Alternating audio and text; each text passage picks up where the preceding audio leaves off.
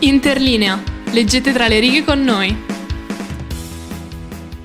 Bentornati ragazzi a un'altra freschissima puntata di Interlinea. Noi, io, Cecilia, Gaia, ma questa settimana special guest Francesco che mi sta insegnando a fare regia live, è qui con noi. Welcome back, figa, raga, che bellezza. E penso ci sarà anche settimana prossima perché io ho troppi problemi psicofisici per imparare in una volta sola. Avrei paura di tipo far esplodere il mixer o qualcosa del genere. Però siamo tornati, siamo in studio.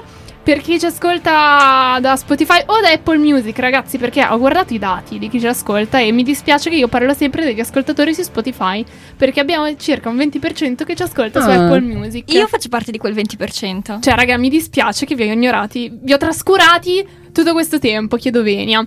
Però oggi siamo qua e... di cosa parliamo? Ceci, Gaia, volete introdurre questa parte? Introduco io. Gaia, vai. Parliamo di un bellissimo libro di cui hanno fatto anche un bellissimo film con due attori strafighi e un bellissimo sequel che noi non abbiamo letto, ma che recupereremo, che è Chiamami col tuo nome. Mm-hmm. Direi facciamo un breve sunto della trama, no spoiler. La puntata di oggi sarà un dibattito, cioè discussione letteraria. Una discussione amichevole, che diventerà poco amichevole secondo me in circa 30 secondi, sì, considerando che la scorsa puntata ci siamo urlate contro per i segni zodiacali, che comunque è un argomento serissimo, quindi cioè non è certo. Comunque. Allora, trama. La trama di questo romanzo è tanto semplice quanto banale, nel senso che siamo in Italia, in un piccolo paese del nord Italia vicino Crema. In realtà nel libro è in Liguria. Sì, però sorprendentissimo. È vero, nel libro è Liguria, poi in realtà nel film cambiano e mettono Crema, sì, verissimo, esatto, verissimo. Comunque, dove un professore universitario invita dei letterati, degli scrittori e degli uomini di cultura a passare l'estate nella sua, cioè insieme a loro, per aiutarlo, di modo che questi letterati lo aiutino nella revisione dei loro scritti, dei romanzi, eccetera, eccetera. Elio è l'unico figlio di questo professore ed è abituato al via vai di questi scrittori, ma tutto cambia quando incontra Oliver, che è appunto sempre uno di questi personaggi, di questi invitati del padre, che sconvolge per sempre la vita di Elio, ribaltando proprio ogni convenzione, facendo nascere dei dubbi in Elio che poi lo aiuteranno a scoprire effettivamente la sua vera identità e poi permetteranno, cioè la sua vita da questo momento cambierà in maniera radicale. Sì, informazione di contesto, è ambientato nell'estate del 1983, quindi esatto, non è recente. No, l'omosessualità non è proprio normalissima. Sì, perché ecco, questo non l'abbiamo detto, esatto, è il racconto, Chiamami col tuo nome, è il racconto di una struggente storia d'amore, esatto, è uno spaccato di vita di un adolescente comune in cui alla fine riusciamo veramente a rivederci tutti, che appunto si innamora, e in questo caso l'amore è un amore omosessuale, però secondo me la cosa bella di questo libro ma anche del film è che l'amore viene trattato proprio nella sua essenza più pura. Esatto, infatti questa era anche la prima domanda con la quale volevamo cominciare. Esatto. Ultima cosa, per chi non l'ha letto il libro, magari i temi principali come è scritto, noi seguiamo il punto di vista di Elio. E quindi i temi principali sono il desiderio, incontrollabile chiaramente, l'ossessione e l'attesa, la paura di fare, non fare, così. E quindi tu vedi il monologo, che in realtà è una serie di pipponi mentali uno dopo l'altro di Elio nel libro, che però sono molto belli, quindi. Esatto. E sono tra l'altro delle sfaccettature che credo contraddistinguono l'amore in generale, cioè... e infatti qua possiamo partire con la primissima domanda. Il libro parla dell'amore appunto in termini universali, non si fa riferimento alla discriminazione, all'accettazione del diverso, al pregiudizio, al bullismo, ma ad una storia d'amore che poi potenzialmente potrebbe anche essere eterosessuale. Il tema principale appunto è l'amore, molto più l'amore che l'omosessualità, quindi questa è proprio la primissima cosa che mi ha colpito sia del libro che del film, e volevo chiedere cosa ne pensavate, se siete d'accordo. Ok, prima Gaia, prima io. Elena. Io ho un'obiezione. Hai un'obiezione, vai. Per chi sa la reference, vi voglio bene. Allora, sono d'accordo sì e no. Cioè, secondo me, il fatto che parli dell'amore, dell'ossessione, del desiderio, cioè, chiaramente questi sentimenti sono universali. Non è che solo gli uomini bisessuali, perché in teoria mi sa che entrambi i personaggi sono bisessuali, non omosessuali. Quindi su lì sono d'accordo, però secondo me la storia di Elio Oliver non potrebbe essere eterosessuale, cioè non ci sono un sacco di sentimenti e di contesto culturale legati in particolare all'omosessualità, che è vero, cioè non è un libro che parla di discriminazione e secondo me ci vogliono dei libri così che non... in cui ci sono coppie omosessuali ma la trama non è il coming out, non mi accettano, così. Quindi in quel senso è vero, non è una tipica storia omosessuale, però tante cose secondo me cioè non sono così universali, nel senso, ad esempio, la paura di Elio. Chiaramente c'è sempre la paura anche nelle coppie eterosessuali che l'altra persona non ricambi, però quando sei una persona che non sa se l'altro è omosessuale, cioè o bisessuale, chiaramente, e hai la paura, cioè ma se io mi confesso ma poi mi odia, cioè si trova disgustato da me, cioè quella è una cosa, penso, che culturalmente devi, cioè sta nell'ambito dell'omosessualità e nell'eterosessualità, può esserci ma in modo diverso. Questo sicuramente sono anche d'accordo, però... credo che sia una storia che davvero al di là di questo poteva anche essere potenzialmente eterosessuale, nel senso, è vero che tutte queste paure chiaramente soprattutto nel nostro contesto ma anche in quello degli anni 80 in cui è ambientato, sì, contraddistinguono più i rapporti omosessuali, però allo stesso tempo credo che sia nel libro che nel film ci sia proprio un'assenza di giudizio, e io questo l'ho percepito proprio sia in tutte le pagine del libro che in tutti gli attimi del film.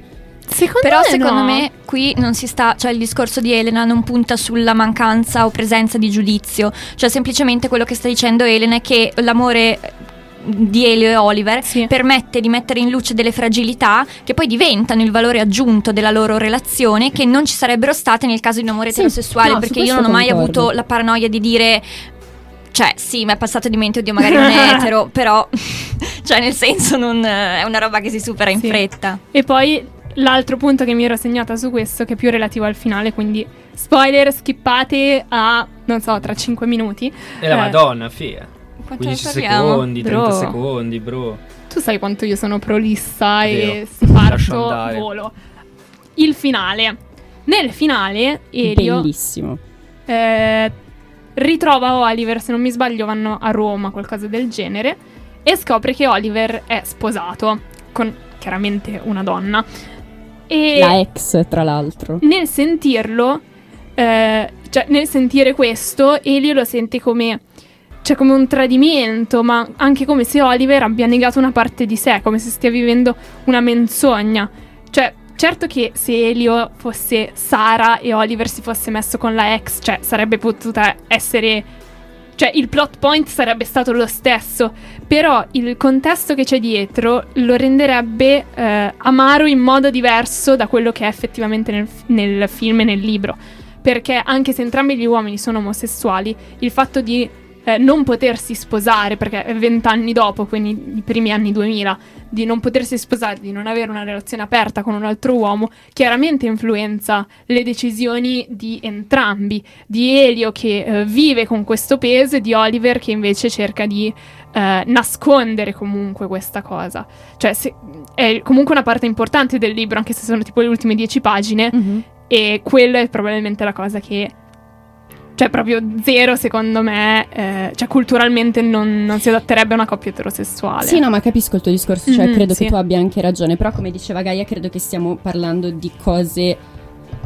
abbastanza, cioè affini in realtà, nel senso che c'è un'assenza di giudizio, ma allo stesso tempo, cioè io ti do anche ragione su quello che stai dicendo e sono curiosa di sapere cosa ne pensa anche Fra. Oh, Fra! Io do ragione, che ahimè. Ho scoperto 20 minuti fa il tema, esatto, della puntata. Sì, infatti, quindi. No, allora, da grande fan del film, ammetto di non aver mai letto il libro, da grande fan di quel turbofregno, okay, di Timothée. Mamma mia. Anche Armie Hammer, cioè non è male. Un po' quel vizzetto del cannibalismo, però che ci vuoi fare, non tutti sono perfetti. Degli strani culti, così. Ma sì, vabbè, so, ma sì, vabbè, non c'è una mozzicata. Anche dei difetti. Avevamo detto no kink shaming in radio.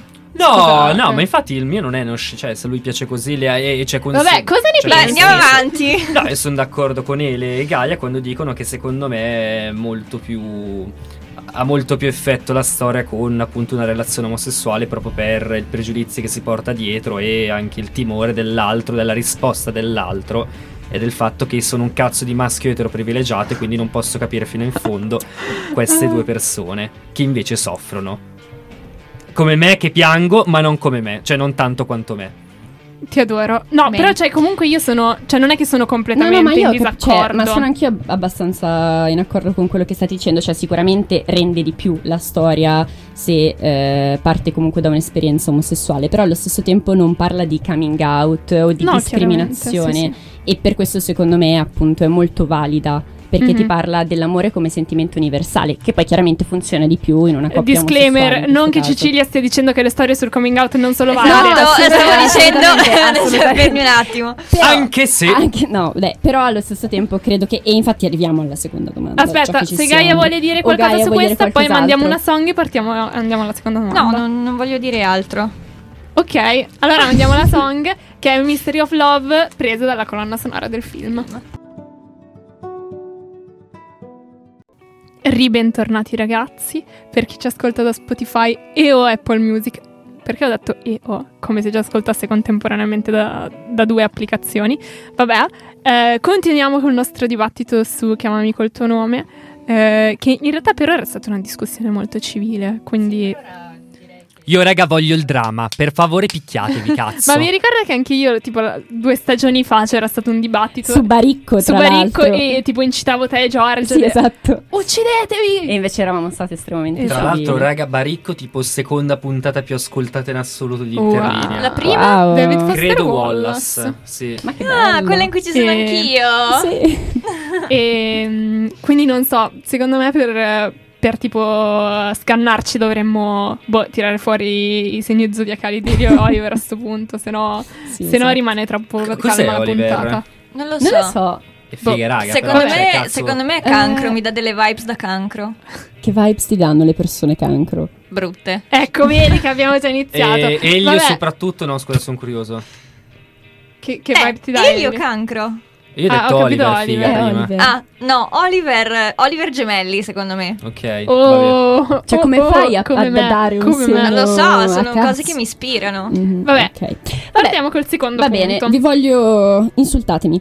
Allora, a proposito appunto della domanda di prima, io credo che questo, cioè quello di cui abbiamo parlato prima, la mancanza secondo me almeno di giudizio, sia probabilmente il modo migliore per sensibilizzare, perché invece che proporre l'esperienza omosessuale come qualcosa che deve combattere contro tutto e tutti per essere accettata, viene presentata come una normalissima storia d'amore, come effettivamente un'esperienza omosessuale è. E volevo chiedervi cosa ne pensavate a tal proposito. Insultatemi, non lo so. Quindi tu vuoi sapere cosa pensiamo sulla sensibilizzazione? Sì, allora partendo dal fatto che comunque è un argomento delicato, esatto, sicuramente quello che penso io è che sicuramente questa cosa che hai detto ha senso, perché a volte è molto meglio, piuttosto che continuare a cioè ho tremendamente paura di dire delle cose sbagliate e offensive, che è veramente l'ultima delle mie intenzioni. Però sono d'accordo con te Cecilia, cioè il fatto che venga proprio presentata come una relazione qualunque, cioè nel senso, sebbene ci sia all'interno del libro, anche del film, una paura da parte sia di Elio che di Oliver di dichiararsi, perché non si sa quale potrebbe essere la risposta dell'altro, comunque poi non si affronta il problema del oh mio Dio sono bisessuale, oh mio Dio lo sai pure tu, esatto. Cosa ne cioè semplicemente viene poi presentata come una cosa normale, cioè ci si è chiariti come quello che è, cioè effettivamente è una cosa assolutamente normale, quindi ci si è chiariti e basta, poi si vive la relazione per quello che è, esatto. Quello che è. Poi io non sto assolutamente dicendo che tipo film o libri in cui invece si tratta del coming out eccetera, e invece lo stai dicendo cancellata, no! non siano validi, però a volte vedo tantissimo contenuti di questo genere e vedo invece poco contenuti che presentano l'omosessualità, l'esperienza omosessuale come una cosa normale, ed è utile anche che ci siano diciamo contenuti che presentino il coming out eccetera, anche per far capire effettivamente magari a chi non conosce bene questo mondo come funziona, ed è importante, ma dato che i contenuti sono moltissimi così, sì. Mi è piaciuto perché ha fatto vedere questa esperienza in modo diverso, l'ha presentata, esatto, in modo diverso. Beh, io sono d'accordo, secondo me servono entrambi, e parlare di come serve questo ha senso perché in generale ne vedi molti di più che si occupano del coming out, così. Però sono necessari anche quelli, perché secondo me fanno vedere alle persone che magari non ci hanno mai pensato, alcune persone eterosessuali. Alcune persone eterosessuali. Bleh. Ascoltatori, io sono bisessuale, lo posso dire. E lo posso dire, giuro. Di come soffrono le persone omosessuali che non hanno ancora fatto coming out, così. È necessario avere storie del genere, storie di normalità, però chiaramente sono anche è anche necessario far capire questa è la realtà dei fatti, delle persone che che devono capire la loro identità, che devono fare coming out, così. Quindi sono d'accordo, servono entrambe, ma se esatto, non abbiamo altro da dire su questo punto passerei alla prossima domanda. Certo. Scusate la mia digressione storica sui generi. Questa invece l'ho scritta io, quindi vorrei sentire le vostre opinioni. Parto già dicendo che non è che la mia opinione è questa domanda, però è una cosa che volevo mettere in una question da buttare lì. Allora, Oliver ha 24 anni e Elio 17. È lecito rappresentare una storia romantica con quest'età, considerando due cose. Uno, che di solito è più comune nelle coppie degli old gays, cioè le persone omosessuali che ora sono un po' più vecchie, quindi che hanno vissuto la loro gioventù nel Novecento, di avere molto age gap nelle relazioni, quindi era più comune allora.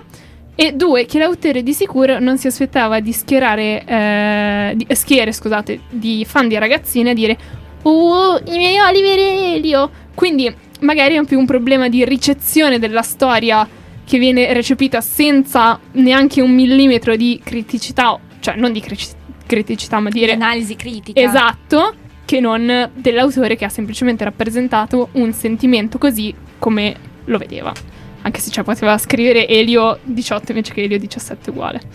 Certo. Dai, no, prego Cecilia. No, prego. Io ho fatto la domanda prima, prego.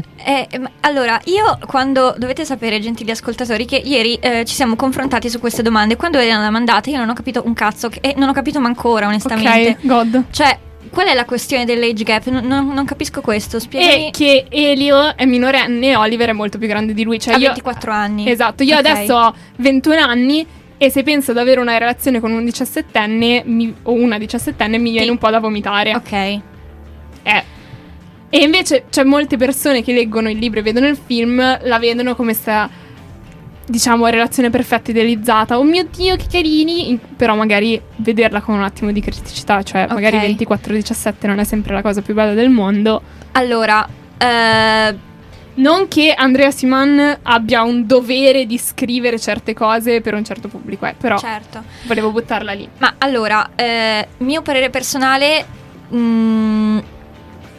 secondo me non ci si è, cioè il pubblico, io mi identifico con il pubblico, quindi parlo al plurale, ma in plurale maiestatis, cioè io non mi sono minimamente focalizzata sul fatto dell'età, che ora che mi ci fai pensare effettivamente un po' cringe, forse 17-24 un attimo di però manco troppo, cioè onestamente nemmeno così tanto. Secondo me semplicemente non è stato preso in considerazione il fattore dell'età perché ci si è focalizzati sulla bellezza della storia d'amore, okay, cioè è un amore puro sul sentimento, esatto, vissuto al di là di tutte le barriere, la barriera della sessualità, la barriera del periodo in cui vivi, del posto in cui vivi e anche la barriera dell'età. Ascoltatori, Interlinea non incoraggia alla pedofilia, che poi obiettiva, cioè che poi non è pedofilia perché l'età del consenso sono i 16 in Italia, quindi c'è nel senso, ecco.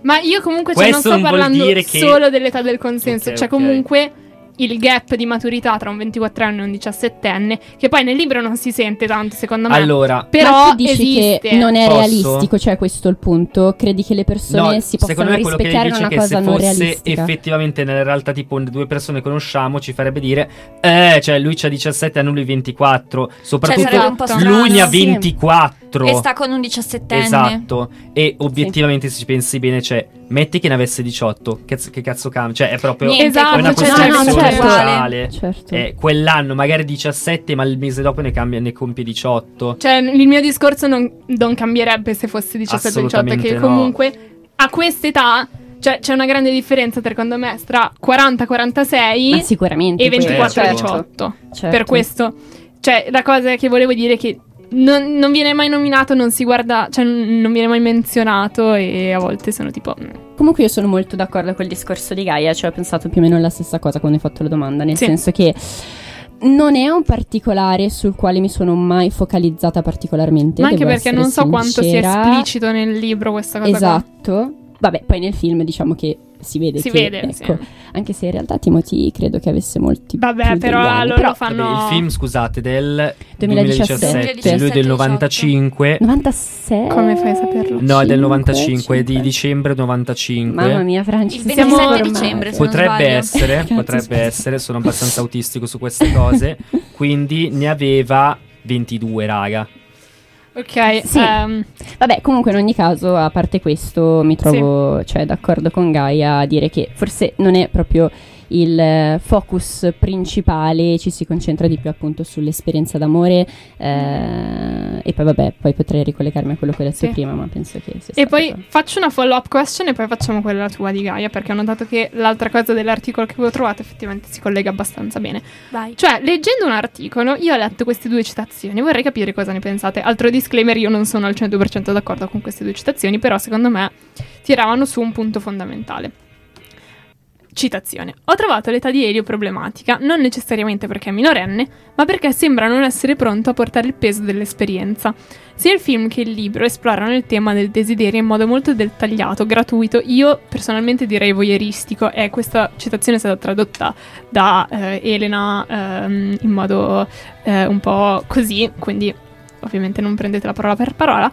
Il desiderio viene rappresentato in modo dettagliato, gratuito, voyeuristico, rappresentandolo come una forza a cui non si può resistere, ma non rispondendo alla domanda del cosa succede dopo. E, altra citazione: guardando il film ci lascio l'impressione che, anche se celebra in modo magico un certo modo di vivere, una certa malinconia, non si prende il peso della realtà. Tale grandezza di sentimenti è adatta all'arte, ma se la vita vera fosse così sarebbe insostenibile. L'insostenibile leggerezza dell'essere. Esatto, per rifarci al magnifico Rico la settimana scorsa. Sì, nel senso, allora, sicuramente scusate se mi sentite male, perché io mi sposto tantissimo quando parlo. Dai, quindi... le prime puntate esatto, perdoneranno gli ascoltatori. È sempre un po' stato così, comunque cercherò di stare super ferma. Devono saperlo. Sicuramente, diciamo, il film tratta una relazione che è realistica fino a un certo punto, da questo punto di vista sono anche d'accordo con questo, però un po' mi viene da dire è il bello del film, anche secondo me, nel senso che ci sono delle esperienze che magari non sono neanche totalmente realistiche, che però in un film ti fanno vedere una realtà quasi in modo sublimato, ed è questo che ti porta a dire wow, che bello, proprio perché il film va bene, la sensibilizzazione va bene, tutto, però secondo me è bello proprio perché si stacca dalla realtà, e per quanto sia comunque riconducibile alla realtà ti fa percepire e assaporare un mondo altro, ed è questo anche il bello dell'arte e anche della cinematografia. Anche io sono d'accordo, c'è uno spaccato di un momento arcadico di desiderio, di intensità, e l'arte fatta per quello, cioè esatto. Quell'opera d'arte sarebbe diversa se poi avesse sentenza di lettere moderne. Bacini ma non sei laureata, quindi posso così, grazie, se avesse poi analizzato anche il post, che poi magari lo fa nel secondo libro, ma non l'abbiamo letto. No, infatti, appunto. Gaia, tue opinioni su queste? Mia opinione, sono d'accordo con quello che ha detto Cecilia, in realtà, e l'unica cosa che magari mi sento di aggiungere è che quando tu, Elena, hai detto che quando hai letto la citazione, esatto, nella citazione si dice che ha trovato l'età di Elio problematica perché sembra non essere pronto a portare il peso dell'esperienza, però mi verrebbe da dire buongiorno e buonanotte, cioè chi è che è pronto a portare il peso di un'esperienza di questo tipo? cioè sì, alla fine è, per come viene rappresentato nel libro ma anche nel film, un'esperienza talmente totalizzante, talmente anche casuale, perché nasce veramente dal nulla, che nessuno è pronto, cioè Elio si prende un palo in testa e non dico dove l'altro e quindi voglio dire nessuno è pronto di fatto, cioè quindi non, sì, boh, esatto, così. Ok, allora direi mandiamo una canzone e poi facciamo la tua domandina. Questa è Visions of Gideon, sempre presa dalla colonna sonora, l'ho presa tutta da lì.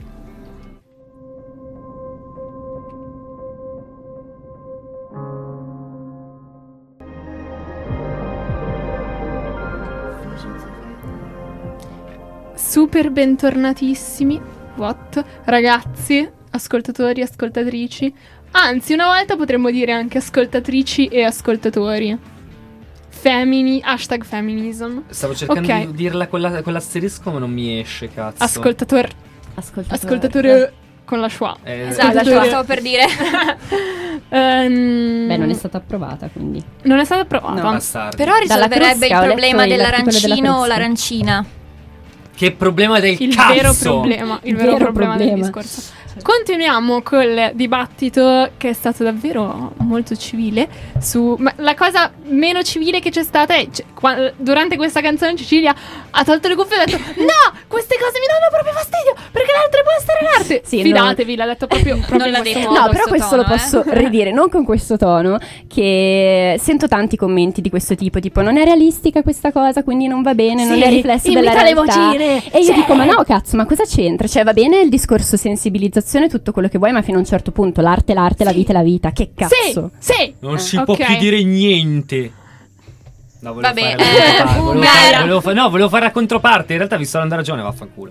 Gaia, vuoi continuare? Allora sì, continuo io chiedendovi che cosa ne pensate del titolo Chiamami col tuo nome, cioè sì, perché si chiama così? Perché io ieri mentre stavo scrivendo delle idee per le puntate mi è capitato in realtà di leggere un articolo di questa ragazza, ora io non so chi tu sia, ma evidentemente non hai letto il libro perché non so che cazzo hai letto, che diceva che il titolo è, secondo lei, vergognoso perché si arriva veramente ad un'identità nella quale poi la persona singola si perde perché diventano un tutt'uno, cioè non è questo il senso del libro, ok? Tra l'altro vorrei dire a questa ragazza che non mi ascolterà mai, ma se per caso mi dovessi ascoltare, leggiti il saggio di Montaigne sull'amicizia che dal quale appunto che tra l'altro viene anche cioè compare anche all'interno del film. Nel film Timothée Chalamet legge questo libro, sì, perché io avevo cercato su un articolo piccolo dicendo libri menzionati all'interno di Chiamami col tuo nome. No, poi questo libro me l'avevi già consigliato tipo esatto, un anno fa, è un saggio quindi... di tipo 20 pagine, molto bello, molto molto bello, che tratta del concetto dell'amicizia. Quindi, domanda mia, perché secondo voi si intitola Chiamami col tuo nome? Che cosa significa un titolo di questo tipo?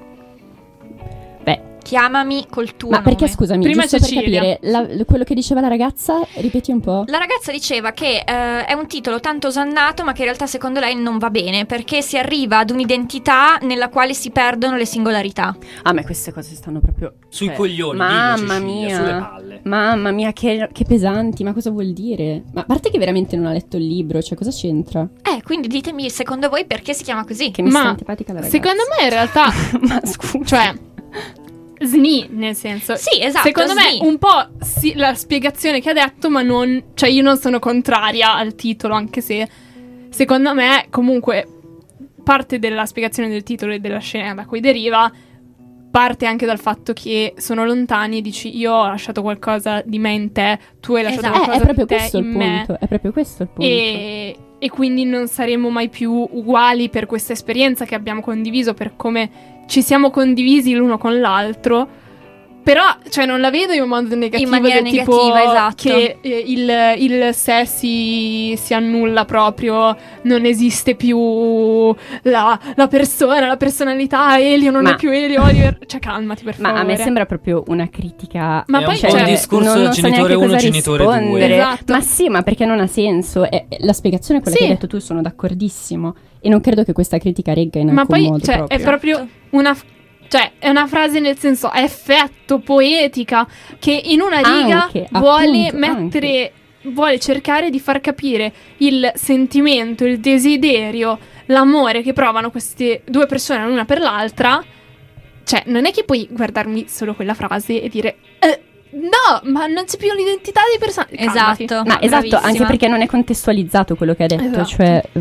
Cioè, secondo me il punto è che chiamandosi l'uno col nome dell'altro diventano sì un'identità, ma comunque, cioè, è un'identità pura, positiva. Diventano interscambiabili perché custodi dei segreti più profondi, esatto, sia dell'uno che dell'altro. È una frase in realtà, cioè, è bella, non è un esatto, mio Dio, cosa stai dicendo? Ma non poi secondo me non è che non esiste più l'identità, ma c'è qualcosa tra le due identità che è condiviso. Esatto, quindi, proprio così. Comunque, posso leggervi una citazione del saggio di Montaigne che mi sono scritta, sì, molto bella. Vai. Allora, Montaigne scrive: nell'amicizia di cui parlo le anime si mescolano e si confondono l'una nell'altra con un connubio così totale da cancellare e non ritrovare più la commesura che le ha unite.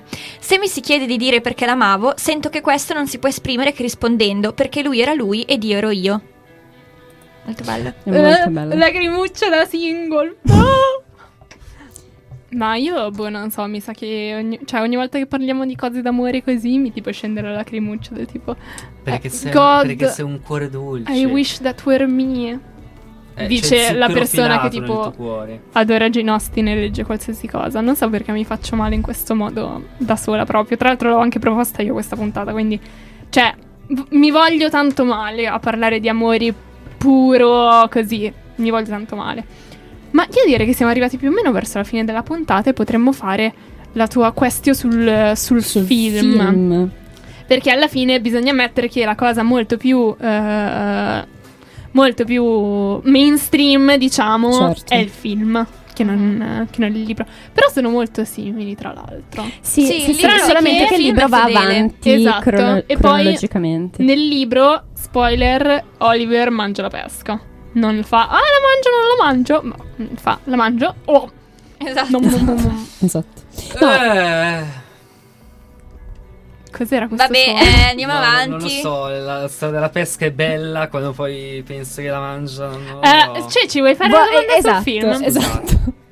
No, in realtà la domanda è molto semplice, cioè semplicemente volevo chiedervi che cosa ne pensavate, anche in relazione con il libro. Sì. Io ho adorato il film, proprio, anche perché io ho visto prima il film e poi ho letto il libro, sinceramente. Mm-hmm. Quindi fun fact sul film, praticamente si vede una scena girata in Città Alta davanti al mio liceo, il liceo classico Paolo Sarpi, grande Sarpi, e praticamente mi ricordo quando la stavano girando perché era pieno di transenne, sì, e dove Elio vomita nel film, ok? Io mi sedevo sempre lì in quarta ginnasio. No, mi sedevo sempre lì in quarta ginnasio.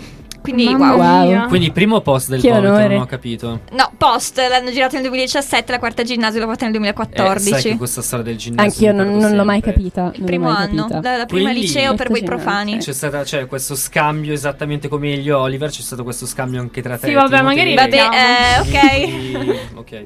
E allora, Gaia, opinioni on the film? Opinioni on the film, bellissimo. Mm-hmm. Cioè, io raga, penso di averlo visto minimo 10 volte, ogni volta piango come una fontana.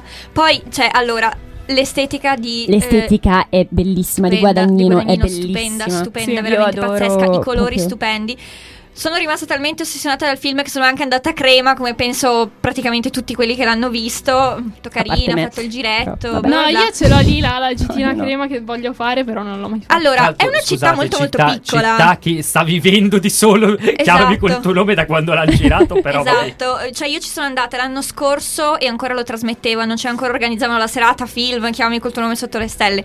Vabbè. Crema molto bella come città, molto piccola anche, però il film è veramente fatto bene e la sensibilità di Timothée Chalamet secondo me comunque straordinaria, e un attore, esatto, un attore bravissimo, io sono veramente rimasta incantata. Ma tutto, l'estetica, la madre di lui, anche il padre, il fatto che parlano l'italiano, l'inglese, il francese, cioè veramente ti sembra di stare in un altro mondo. E anche il modo in cui Oliver dice sempre questo later, questo a dopo, cioè Sembra una stronzata, ma veramente è un dettaglio che mi ha colpito tantissimo, perché veramente secondo me sottolinea l'indole del personaggio di Oliver, che non è abituato ad indugiare troppo su quello che non riesce ad affrontare al momento, e lo rimanda a later, a un tempo ideale in cui forse poi riuscirà a risolverlo, comunque si risolverà da solo. Secondo me, no, veramente film pazzesco. E tra l'altro, poi smetto di parlare, l'avevo consigliato anche a mio cugino, che si ostinava non volerlo guardare, poi una sera l'ha guardato, okay. Poi una sera l'ha guardato e io sono entrata in camera proprio nel momento in cui c'era la scena finale del dialogo con il padre, e lui si stava, io spero che Samuele non ascolti questa puntata, lui si stava commuovendo io sono entrata tipo, mi ha guardato malissimo, mi fa esci, cioè veramente. Però no, un bellissimo film. No, anche a me è piaciuto moltissimo. Gaia l'ha spiegato in modo bellissimo, quindi non cerco di fare la Gaia 2, la brutta copia di quello che ha detto, però dico che una delle cose che mi è piaciute, oltre a quella che ha detto Gaia, è quanto sia italiano il film. Cioè, sì, secondo me il fatto che è ambientato in Italia, che Elio è italiano, nel libro, cioè, è tipo il fun fact sulla biografia, non è proprio identitario. Invece nel film, secondo me, il fatto che sia in Italia è identitario del film, e ma a me è piaciuto molto questo. Cinematograficamente oppure come ambientazione? Cioè è affine al cinema italiano in questo senso, o l'ambientazione ti rimanda alla nazione italiana? Cioè, non lo so, cioè non so bene come spiegarlo, nel senso tutto il vibe del film, tra i luoghi, ma non so, qualcosa dei luoghi in cui sono stati girati, del modo che mi ha, cioè in ogni momento mi faceva pensare all'Italia. Mm-hmm. Cioè tu vedi quel film e pensi l'Italia. Sì, come ambiente sì, sono d'accordo. E questo secondo me è una cosa, diciamo, molto diversa dal libro, ma che forse magari è anche più facile da trasmettere nel film che non nel libro. Io ho apprezzato molto. Allora, cosa facciamo mo'?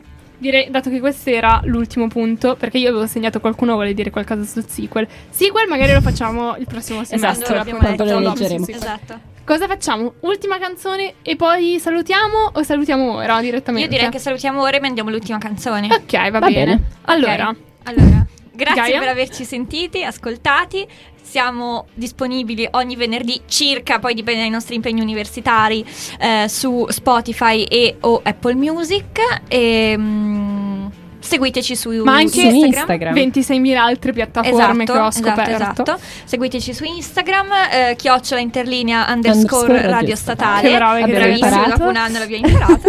E basta. Io vorrei dire un'ultima cosa, vorrei fare uno shout out a Davide ed Elisa, amici che mi ascoltano sempre e ogni settimana mi scrivono: è tornato Interlinea, sono contento, ho ascoltato l'ultima puntata, era molto bella, io vi amo, io vado avanti solo per voi. Perché io non ho amici così. Io lo voglio fare a mio padre, che mi ha ascoltata lo scorso episodio e mi ha anche chiamata per dirmi i suoi pareri. Grazie papà. Cosa ha detto? Ha detto che gli è piaciuta, che gli piace questo format un po' più discorsivo, carino. Bene, approvati dal papà di Gaia. A me ascolta mio nonno, devo dire. Quindi, ciao nonno. Benissimo.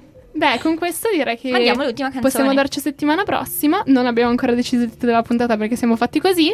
Questa è Radio Varsaglio di Franco Battiato, sempre presa dalla colonna sonora.